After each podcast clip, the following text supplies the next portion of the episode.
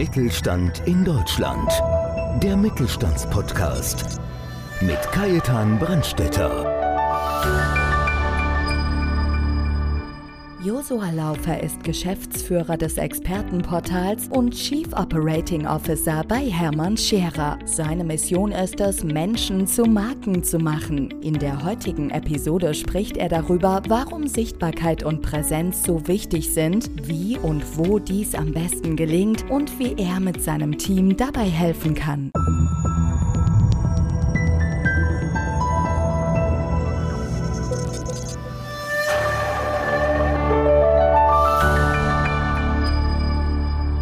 Und damit sage ich ganz herzlich willkommen zu einer neuen Ausgabe unseres Podcasts Mittelstand. Schön, dass Sie wieder mit dabei sind und auch heute darf ich einen spannenden Gast begrüßen. Ich freue mich über Josua Laufer, Geschäftsleiter des Expertenportals, einer Plattform, die Menschen mit einer großartigen Expertise, die noch mehr in Sichtbarkeit sollten und Menschen und Institutionen, die täglich nach genau diesen Expertinnen und Experten suchen, zusammenbringt. Da gibt es einiges zu erzählen, Josua. Ich freue mich sehr.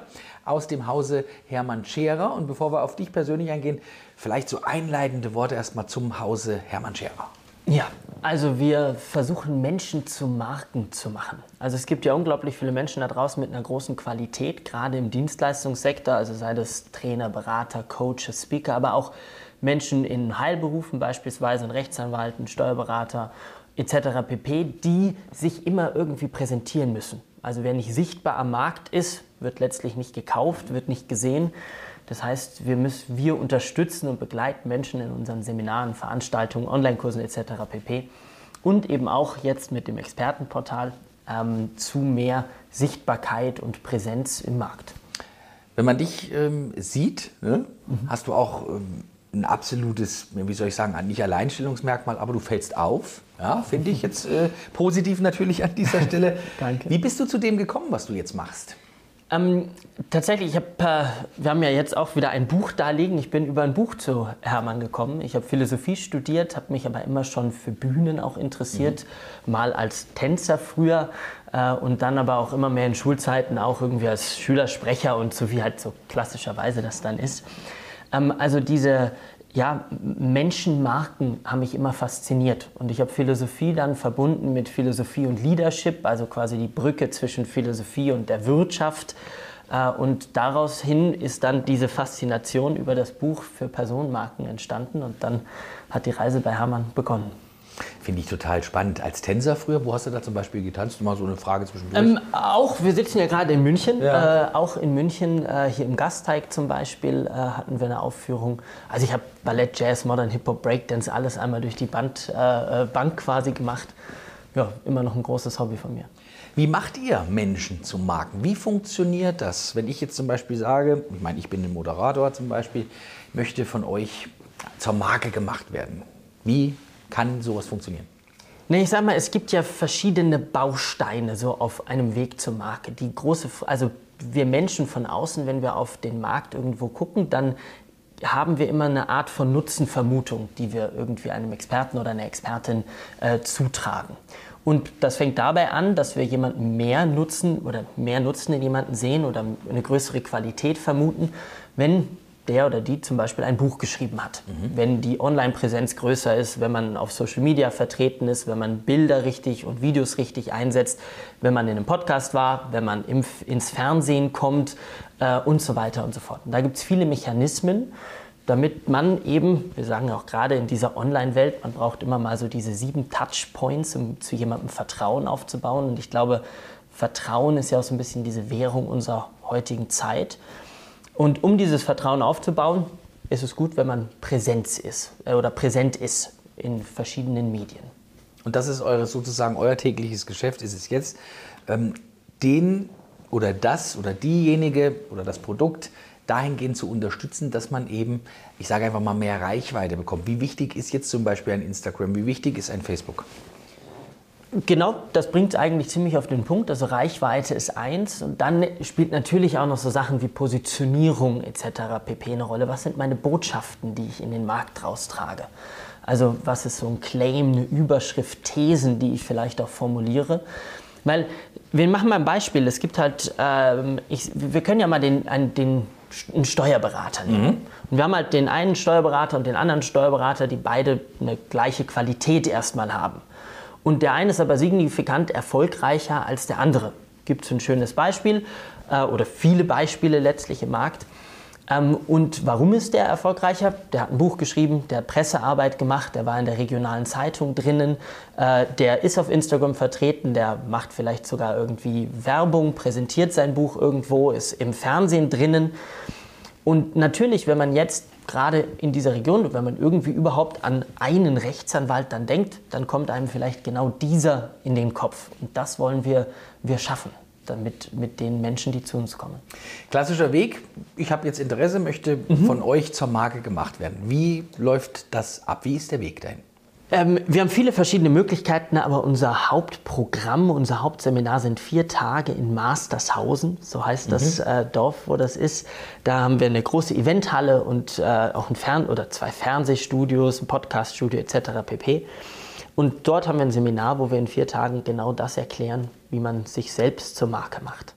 Ah, finde ich total spannend. Also kann man sich klassisch anmelden, ist man dann dabei? Wie oft findet sowas statt? So ungefähr alle 2 Monate. Ah ja, das ist ja schon sehr, sehr... ja, also wenn man irgendwie guckt, in den letzten, ich sage jetzt mal 4 Jahren oder sowas, hatten wir sicherlich 3000 Leute ungefähr in unserem Goldprogramm.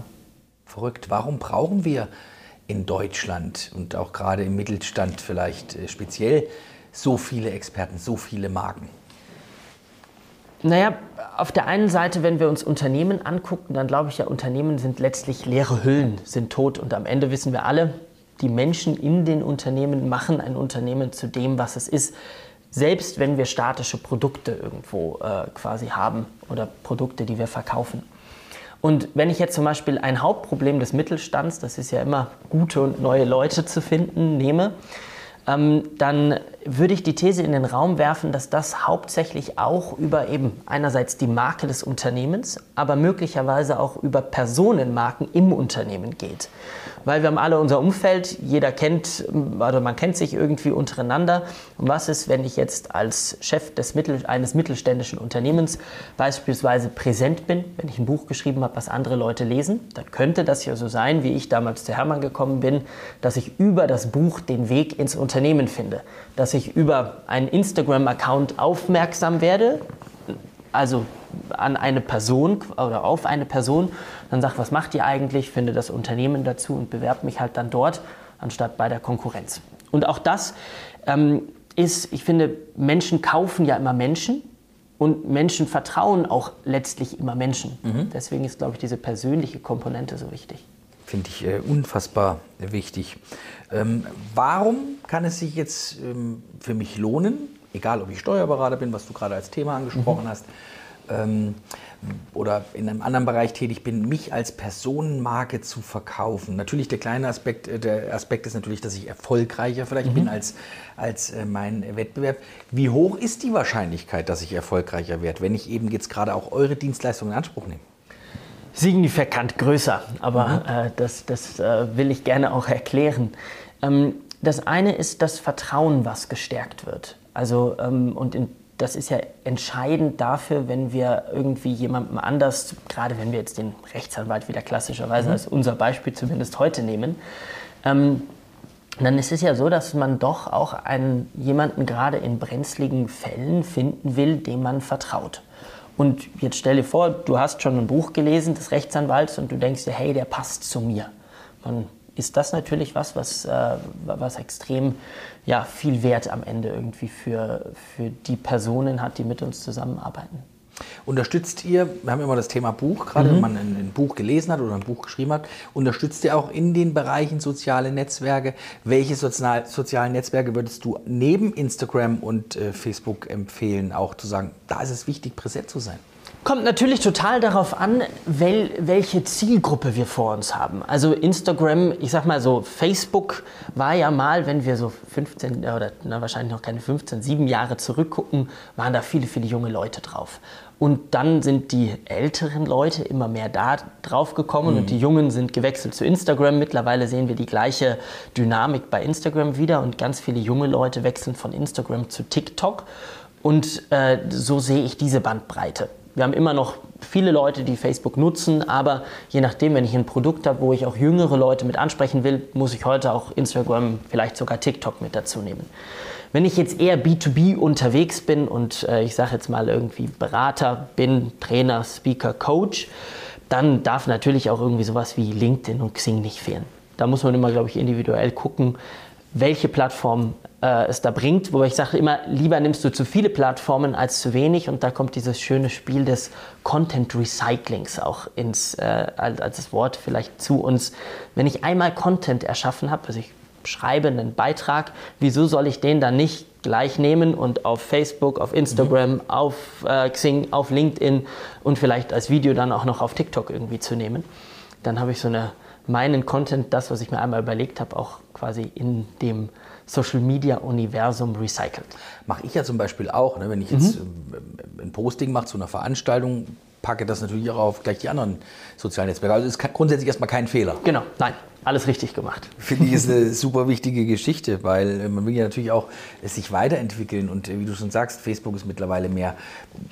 Ja, ich möchte jetzt nicht sagen die ältere Generation, aber die Jungen wechseln halt komplett rüber auf TikTok. Ein Portal, mit dem ich mich noch gar nicht auseinandergesetzt habe, weil ich jetzt für mich so den Eindruck habe, Mensch, ich bin jetzt bei Facebook, ich bin bei Instagram, ich bin bei LinkedIn, ich muss mir jetzt oder möchte mir jetzt noch eine TikTok-Plattform aufbauen. Es kostet ja unwahrscheinlich viel Zeit und viel Kraft. Definitiv. Es ist halt da immer auch die Frage, wohin soll dein Weg noch gehen in einer gewissen Weise. Wir merken, ich habe gerade erst einen anderen Podcast gehört, dass es unglaublich viele Ü60-Influencerinnen auf TikTok mittlerweile gibt. Okay. Und da haben sie irgendwie über 3000 Videos ausgewertet mit über 500 bis 5 Millionen Views, die irgendwo dort drauf sind. Also dieses scheinbare Ding, dass auf TikTok nur die jungen Leute sind, ist zwar richtig irgendwo, die Zielgruppe ist definitiv jünger, aber jetzt bist du auch noch, hast noch viele Jahre vor dir, auch in dem Markt sicherlich als Moderator. Was schauen wir mal jetzt 5, 7 Jahre in die Zukunft? Dann könnte das ja sein oder ist es wahrscheinlich, dass TikTok sich auch strukturell verändert hat und dass wir beide auch irgendwo auf TikTok zu finden sind und vielleicht bist du dann eben schon heute mit dabei und nutzt gerade die unglaubliche Reichweite, die neue Plattformen oft generieren. Also wir bekommen auf TikTok, kann das super schnell sein, dass man 2, 3 Videos hochlädt, die interessant sind und sofort Hunderttausende von Views hat. Das passiert einem heute bei Facebook eher nicht mehr. Facebook wird viel mehr für bezahlte Werbung benutzt. TikTok, da hat man noch ganz gut organische Reichweite. Super spannende Geschichte, mein Lieber. Joshua, Frage an dich, wenn man sich jetzt mit euch in Verbindung setzen möchte, welchen Weg geht man da? Nimmt man da den klassischen Weg über eine Webseite, über E-Mail? Wie trete ich mit euch in Kontakt? Letztlich, ich sage immer, Menschen googeln, also einfach mal Hermann Scherer, Joshua Laufer, Goldprogramm, Expertenportal googeln, da findet man alles, was man braucht, um Kontakt zu uns aufzunehmen. Wenn du jetzt zurückblickst auf deinen beruflichen Werdegang, gibt es Dinge, die du heute anders machen würdest? Ich finde das immer eine schwierige Frage, weil ich glaube, natürlich haben wir alle aus der jetzigen Perspektive einen anderen Blick. Und natürlich würden mir 5000 Dinge einfallen, die ich irgendwie anders machen würde mit der Erfahrung, die ich heute habe. Hatte ich aber damals noch nicht. Aber eines ist es auf jeden Fall, da jetzt auch schon früher zu erkennen, dass letztlich die Person im Mittelgrund oder im Mittelpunkt steht, bei egal was wir tun. Also finde ich schon interessant, wie sich das irgendwie entwickelt, auch in unserer Gesellschaft. Ja. Spannend und für mich ist ja immer so beeindruckend, auch wie schnelllebig eben alles auch ist. Ja, man setzt heute bei einer Geschichte an, die ist in einem Dreivierteljahr schon wieder völlig veraltet. Also gibt es Dinge, die dir besondere Freude an deinem Beruf bereiten oder gibt es auch Dinge, wo du sagst, das regt mich schon ein bisschen auf? Wir fangen mal mit dem Positiven an, da fallen mir viele ein. Also das Spannendste finde ich eigentlich die unterschiedlichen Branchen, die unterschiedlichen Menschen, als auch die unterschiedlichen Positionierungen. Also wir arbeiten mit Menschen zusammen, die, ich sag mal, Spiritualität als ihr Thema haben. Wir arbeiten mit Menschen zusammen, die den Mittelstand voranbringen wollen. Wir arbeiten mit Menschen zusammen, die irgendwie, ich sage jetzt sind wir wieder bei Beispiel Rechtsanwalt, Steuerberater, Beraterin oder in Heilberufen tätig sind. Und jetzt neulich zum Beispiel gerade auch einen, den ich jetzt beraten darf, der dieses Thema NFT, Blockchain, Metaverse etc. pp. Zu seinem Thema gemacht hat. Und da kann ich natürlich immer unglaublich viel lernen in diesen verschiedenen Themen, die dort irgendwie um mich herum sind. Das ist die große Freude. Was nervt mich manchmal? Ich würde sagen, was mich manchmal nervt, sind die Gedankenbarrieren in den Köpfen der Menschen. Also es erfordert schon recht viel Mut, auch in die Sichtbarkeit zu gehen, weil wer sich sichtbar macht, ja, macht sich angreiflich. Also wir haben immer Menschen, die irgendwo im Vordergrund stehen, die präsent sind. Wir haben das ja viel gehabt schon, dass dann Menschen Negativkommentare bekommen. Und da braucht man ein gewisses Standing. Und ich erlebe so viele Menschen, die oft so gut sind und die genau daran dann scheitern. Das ist manchmal echt frustrierend.